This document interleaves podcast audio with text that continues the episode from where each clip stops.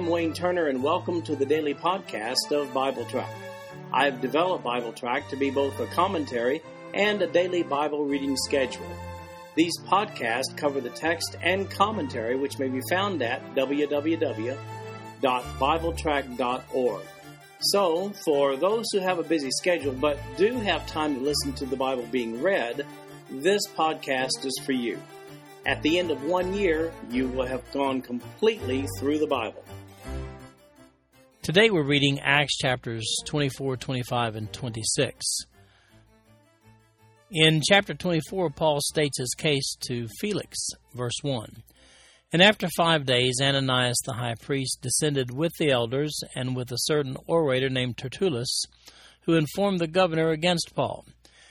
And when he was called forth, Tertullus began to accuse him, saying, Seeing that by thee we enjoy great quietness, and that very worthy deeds are done unto this nation by thy providence, we accept it always and in all places, most noble Felix, with all thankfulness, notwithstanding that I be not further tedious unto thee. I pray thee that thou wouldst hear us of thy clemency a few words. For we have found this man a pestilent fellow, and a mover of sedition among all the Jews throughout the world, and a ringleader of the sect of the Nazarenes, who hath also gone about to profane the temple, whom we took, and would have judged according to our law, but the chief captain Lysias came upon us, and with great violence took him away out of our hands, commanding his accusers to come unto thee by examining of whom thyself mayest take knowledge of all these things whereof we accuse him. And the Jews also assented, saying that these things were so. Then Paul, after that the governor had beckoned unto him to speak, answered, For as much as I know that thou hast been of many years a judge unto this nation, I do the more cheerfully answer for myself because that thou mayest understand that there are yet but twelve days since I went up to Jerusalem for to worship. And they neither found me in the temple disputing with any man, neither raising up the people, neither in the synagogues, nor in the city, neither can they prove the things whereof they now accuse me. But this I confess unto thee, that after the way which they call heresy, so worship I the God of my fathers, believing all things which are written in the law and in the prophets and have hope toward God, which they themselves also allow. And there shall be a resurrection of the dead, both of the just and unjust. And herein do I exercise myself, to have always a conscience void of offense toward God and toward men. Now, after many years, I came to bring alms to my nation and offerings, whereupon certain Jews from Asia found me purified in the temple, neither with multitude nor with tumult who ought to have been here before thee, and object if they had aught against me. Or else let these same here say, if they have found any evil doing in me while I stood before the council, except it be for this one voice, that I cried standing among them, touching the resurrection of the dead, I am called in question by you this day. And when Felix heard these things, having more perfect knowledge of that way, he deferred them and said, when Lysias, the chief captain, shall come down, I will know the uttermost of your matter. And he commanded the centurion to keep Paul and to let him have liberty, and that he should forbid none of his acquaintance to minister or come unto him. And after certain days, when Felix came with his wife Drusilla, which was a Jewish, he sent for Paul and heard him concerning the faith of Christ. And as he reasoned of righteousness, temperance, and judgment to come, Felix trembled and answered, Go thy way for this time. When I have a convenient season, I will call for thee. He hoped also that money should have been given him of Paul, that he might loose him. Wherefore he sent for him the oftener, and communed with him. But after two years, Porcius Festus came into Felix's room, and Felix, willing to show the Jews a pleasure, left Paul bound. Well, Paul was arrested in Jerusalem because of the testimony of these very angry Jews who objected to Paul's ministry to the Jews and Gentiles in Acts chapter 21. He had an opportunity to present his case before the Sanhedrin, but he failed to win any support there. As a matter of fact, they tried to have him assassinated before he could even be transported by the Romans out of Jerusalem, but their plot failed. That's in Acts chapter 23. At this point in Acts chapter 24, he's been transported away from Jerusalem by the Roman officials. In Caesarea, which is about 60 miles northwest of Jerusalem, Felix has sent for Paul's accusers. Upon their arrival, Paul appears before him for a hearing. The high priest, being Ananias, he brings a mouthpiece, a guy named Tertullus, the attorney, to represent their case. He basically presents the case that Paul is one to stir up insurrection among the Jews wherever he goes. It is with a precise choice of words that Tertullus refers to Paul's doctrine as that of the sect of the Nazarenes. The Greek word for sect there is heresis. As a matter of fact, if you look at the word, it's our transliterated word heresy. The Louw-Nida Greek lexicon defines this word as follows it's a division or group based upon different doctrinal opinions and or loyalties and hence by implication in certain context an unjustified party or group applicable by the way in the New Testament to religious parties.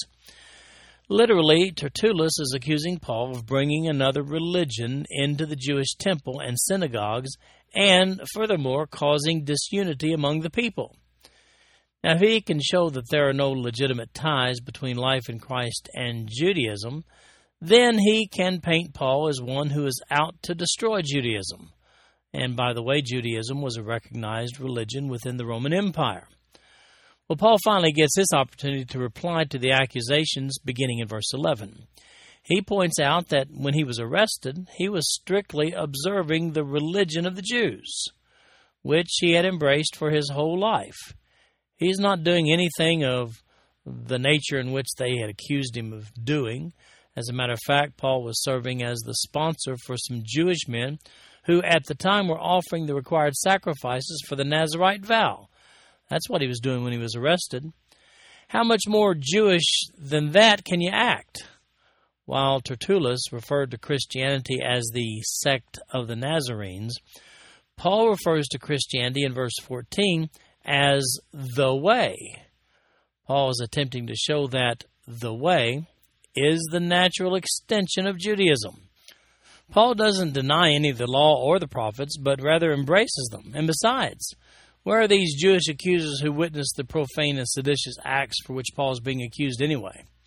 Well, Paul's kept in prison, well, sort of, for two years through the end of the term of Felix, the Judean governor at the time. Felix was hoping for a bribe from Paul, and he summoned him from time to time to talk religion and to probably see how the bribe money was coming. Paul, well, he just kept on witnessing, writing, and preaching to whomever would listen. Felix kept him in prison to keep the Jews happy, but gave Paul a good bit of liberty, we find in this passage. It was like a minimum security prison arrangement with a Roman centurion as a bodyguard. What an opportunity for Paul. Share the word with influential people while at the same time under the protection of the Roman government. Had his own bodyguard. Now, this is interesting. It turns out that Paul's greater opportunity was realized from prison rather than from freedom. I mean, can you imagine that there were countless believers praying for Paul's release from prison, not even realizing that unique opportunities for service were available to Paul because he was imprisoned? That's why praying for wisdom is so important for believers. It very well may be that our way is not God's way. We should pray to know God's way. Incidentally, the first time Felix introduces Paul to Festus, he leaves him bound just to impress the Jews. We saw that in verse 27. Now we come to Acts chapter 25, where Paul appeals to Caesar. Verse 1 Now when Festus was come into the province, after three days he ascended from Caesarea to Jerusalem. Then the high priest and the chief of the Jews informed him against Paul, and besought him and desired favor against him that he would send for him to Jerusalem, laying wait in the way to kill him. But Festus answered that Paul should be kept at Caesarea, and that he himself would depart shortly thither. Let them therefore, said he, which among you are able, go down with me, and accuse this man if there be any wickedness in him. And when he had tarried among them more than ten days, he went down into Caesarea, and the next day, sitting on the judgment seat, commanded Paul to be brought. And when he was come, the Jews which came down from Jerusalem stood round about and laid many and grievous complaints against Paul, which they could not prove. While he answered for himself, neither against the law of the Jews, neither against the temple, nor yet against Caesar, have I offended anything at all. But Festus, willing to do the Jews a pleasure, answered Paul and said, Wilt thou go up to Jerusalem, and there be judged of these things before me? Then said Paul, I stand at Caesar's judgment seat, where I ought to be judged. To the Jews have I done no wrong, as thou very well knowest. For if I be an offender, or have committed anything worthy of death, I refuse not to die. But if there be none of these things whereof these accuse me, no man may deliver me unto them. I appeal unto Caesar. Then Festus, when he had conferred with the council, answered, Hast thou appealed unto Caesar? Unto Caesar shalt thou go. Well, you know, regime changes can be painful. Now, Festus, wasn't he the character in the 50s Gunsmoke episode? Well, anyway, Festus has taken the place of Felix after two years in prison in Caesarea. That's on the Mediterranean coast, about 60 miles northwest of Jerusalem. Festus is wanting to please the Jews, so he allows them to bring up their charges against him one more time. They want him transported back to Jerusalem so they can assassinate him on the way. But during the course of the new trial, well, so to speak, new trial, Paul rejects the idea of going back to Jerusalem and he appeals to Caesar instead. And that request is granted. Now let's uh, continue with verse 13. And after certain days, King Agrippa and Bernice came into Caesarea to salute Festus. And when they had been there many days, Festus declared Paul's cause unto the king, saying, There's a certain man left in bonds by Felix, about whom, when I was at Jerusalem, the chief priests and the elders of the Jews informed me, desiring to have judgment against him, to whom I answered, It is not the manner of the Romans to deliver any man to die, before that he which is accused have the accusers face to face, and have license to answer for himself concerning the crime laid against him. Therefore, when they were come hither without any delay on the morrow, I sat on the judgment seat and commanded the man to be brought forth. Again, whom, when the accusers stood up, they brought none accusation of such things as I supposed, but had certain questions against him of their own superstition, and of one Jesus which was dead, whom Paul affirmed to be alive. And because I doubted of such manner of questions, I asked him whether he would go to Jerusalem and there be judged of these matters. But when Paul had appealed to be reserved unto the hearing of Augustus, I commanded him to be kept till I might send him to Caesar. Then Agrippa said unto Festus, I would also hear the man myself. Tomorrow, said he, thou shalt hear him. And on the morrow, when Agrippa was come, and Bernice, with a great pomp, and was entered into the place of hearing, with the chief captains and principal men of the city. At Festus' commandment, Paul was brought forth.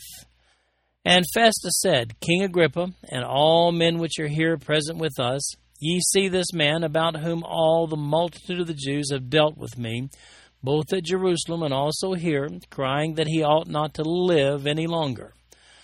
But when I found that he had committed nothing worthy of death, and that he himself hath appealed to Augustus, I have determined to send him, of whom I have no certain thing to write unto my Lord, wherefore I have brought him forth before you, and specially before thee, O King Agrippa, that after examination had I might have somewhat to write. For it seemeth to me unreasonable to send a prisoner, and not withal to signify the crimes laid against him. Well, here we see that while it appears that King Agrippa by the way, Agrippa II, had no real authority in the matter, he takes a shot at hearing Paul's story as a matter of curiosity. He's visiting with Festus when Festus tells him about the dilemma he has of imprisoning a man, being Paul, in whom he can find no real fault. Festus is just looking for ideas in the matter. It's interesting how Festus viewed the Jews' religion back in Jerusalem as superstition. That word superstition comes from a Greek word which means excessive religion. Since Agrippa has been ruling over Jerusalem, he probably regards himself as somewhat of an expert on these kinds of issues. Festus explains that he's already on his way to appear before Caesar, but it would be nice to have a descriptive letter to accompany him stating the actual charges against Paul. And he's clueless as to what exactly should be written as a capital offense, as capital charges against Paul, just looking for some ideas here. It's under these circumstances that Agrippa listens to Paul. Paul speaks to Agrippa in Acts chapter 26, verse 1. Then Agrippa said unto Paul, Thou art permitted to speak for thyself. Then Paul stretched forth the hand and answered for himself. I think myself happy, King Agrippa, because I shall answer for myself this day before thee touching all things whereof I am accused of the Jews especially because I know thee to be expert in all customs and questions which are among the Jews. Wherefore I beseech thee to hear me patiently. My manner of life from youth, which was at the first among mine own nation at Jerusalem, know all the Jews, which knew me from the beginning, if they would testify that after the most straitest sect of our religion I lived a Pharisee and now I stand and am judged for the hope of the promise made of God unto our fathers, unto which promise our twelve tribes, instantly serving God day and night, hope to come. For which hope's sake, King Agrippa, I am accused of the Jews. Why should it be thought a thing incredible with you that God should raise the dead? I verily thought with myself that I ought to do many things contrary to the name of Jesus of Nazareth, which thing I also did in Jerusalem and many of the saints did I shut up in prison, having received authority from the chief priest. And when they were put to death, I gave my voice against them. And I punished them oft in every synagogue, and compelled them to blaspheme. And being exceedingly mad against them, I persecuted them even unto strange cities. Whereupon, as I went to Damascus with authority and commission from the chief priest, at midday, O king, I saw on the way a light from heaven above the brightness of the sun, shining round about me, and them which journeyed with me. And when we were all fallen to the earth, I heard a voice speaking unto me and saying in the Hebrew tongue, Saul, Saul, why persecutest thou me? It is hard for thee to kick against the pricks. And I said, Who art thou, Lord? And he said, I am Jesus whom thou persecutest. But rise and stand upon thy feet, for I have appeared unto thee for this purpose, to make thee a minister and a witness both of these things which thou hast seen, and of those things in the which I will appear unto thee, delivering thee from the people and from the Gentiles, unto whom now I send thee, to open their eyes, and to turn them from darkness to light, and from the power of Satan unto God that they may receive forgiveness of sins and inheritance among them which are sanctified by faith that is in me. Whereupon, O King Agrippa, I was not disobedient unto the heavenly vision, but showed first unto them of Damascus and at Jerusalem and throughout all the coast of Judea, and then to the Gentiles that they should repent and turn to God and do works meet for repentance. For these causes the Jews caught me in the temple and went about to kill me. Having therefore obtained help of God, I continue unto this day, witnessing both to small and great, saying none other things than those which the prophets and Moses did say should come that Christ should suffer, and that he should be the first that should rise from the dead, and should show light unto the people and to the Gentiles. And as he thus spake for himself, Festus said with a loud voice, Paul, Thou art beside thyself. Much learning doth make thee mad. But he said, I am not mad, most noble Festus, but speak forth the words of truth and soberness. For the king knoweth of these things, before whom also I speak freely. For I am persuaded that none of these things are hidden from him, for this thing was not done in a corner. King Agrippa, believest thou the prophets? I know that thou believest. Then Agrippa said unto Paul, Almost thou persuadest me to be a Christian. And Paul said, I would to God that not only thou, but also all that hear me this day, were both almost and altogether such as I am, except these bonds. And when he had thus spoken, the king rose up, and the governor, and Bernice, and they that sat with them. And when they were gone aside, they talked between themselves, saying, This man doeth nothing worthy of death or of bonds. Then said Agrippa unto Festus, This man might have been set at liberty, if he had not appealed unto Caesar. Well, here we have the uh, first 11 verses. Paul makes his case that he'd been a very observant and zealous Jew prior to his conversion. He even persecuted those of the faith he now trusts, even going so far as to force them to blaspheme if possible. In verses 12 through 18, Paul talks about a miraculous conversion on the road to Damascus. At that time, he was commissioned according to verse 18. How could he do anything other than what God commanded him to do? It's interesting that Paul emphasizes the Jewishness of the occasion when he mentions that the voice he heard from Jesus was, in fact, in Hebrew. In verses 19 to 23, Paul describes his actions after his conversion. Now he just preaches what the prophets and Moses proclaimed would come to pass regarding the coming of the Messiah, and he does it all in a good conscience, he says. Now, based upon the first 11 verses, where Paul talks about his Jewish past, verses 12 through 18, where he talks about his miraculous conversion, and verses 19 to 23, where he talks about what he's doing now, that ought to give us a hint as to how our testimony should go when we're talking to other people as well. Notice the simplicity of Paul's testimony is shown here. It consists of number one, who I was, number two, what happened to change me, and number three, who I am now that I have trusted Jesus Christ. Now, for your own testimony, let me repeat those one more time. Number one, who were you before you got saved? Number two, what happened to change you? And number three, who are you now that you've trusted Jesus Christ as your Savior? There's your testimony. Well, about that time, Festus interrupts Paul in verse 24, proclaiming that he's mad. Not a criminal, just mad. Paul respectfully rebuts his remark and appeals to Agrippa. Subsequently, Agrippa replies that he almost believes. At the conclusion of the session, Agrippa and Festus discuss Paul's situation. Were it not for his appeal to Caesar, he could be set free, in their opinion. Well, bummer. Well, actually, prison turns out to be the best place from which Paul could serve God effectively. After all, he is permitted by the Romans to write and teach about Christ under their protection. As a free man, he would have constantly had to concern himself with his personal safety from the Jewish leaders who made no bones about it. They wanted him dead. Paul did some of his most effective evangelism while in Roman custody. This concludes our podcast for today. I'm Wayne Turner, and if you'd like to read along with our commentary online, go to www.bibletrack.org. Thank you for listening in today. The background music for these podcasts is an original composition written by the music director of Fayette Bible Church, Paul Waltham.